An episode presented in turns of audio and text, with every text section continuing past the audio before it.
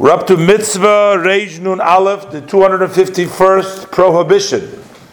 And that is the prohibition against verbally causing pain to another individual.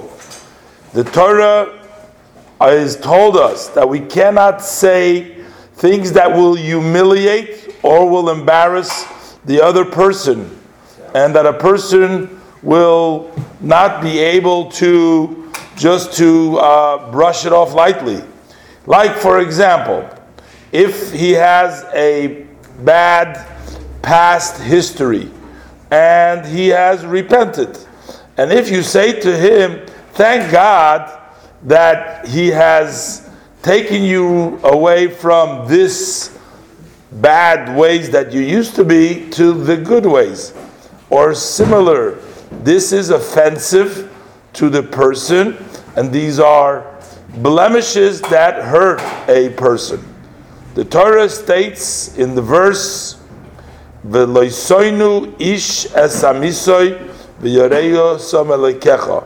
You shall not cause pain, a person to his other uh, friend, and you shall fear God.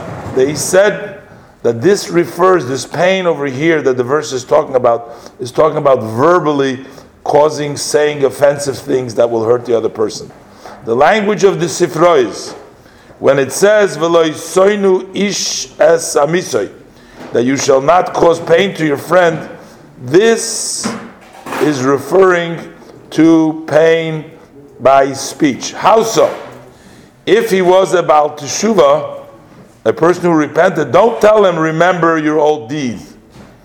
If he had, say, sicknesses, you should not say to him, as the friends of Job, Job said to Iyov, they said to him, Well, nobody dies for out a good reason. Probably uh, you deserve it in something such an effect. If he sees, for example, that there are donkey riders that are looking for some feed for their donkeys, don't tell them, oh, this guy sells uh, feed, and you know that he doesn't really sell anything, you're just going to cause them pain. They're going to go looking for the feed. Can't do that.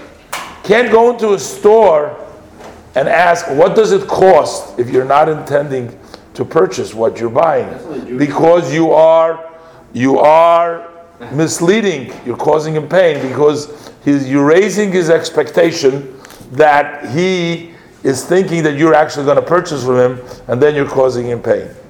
It actually says, our sages tell us, that it's worse, it's a greater sin to cheat somebody and to hurt somebody verbally than cheating him out of money.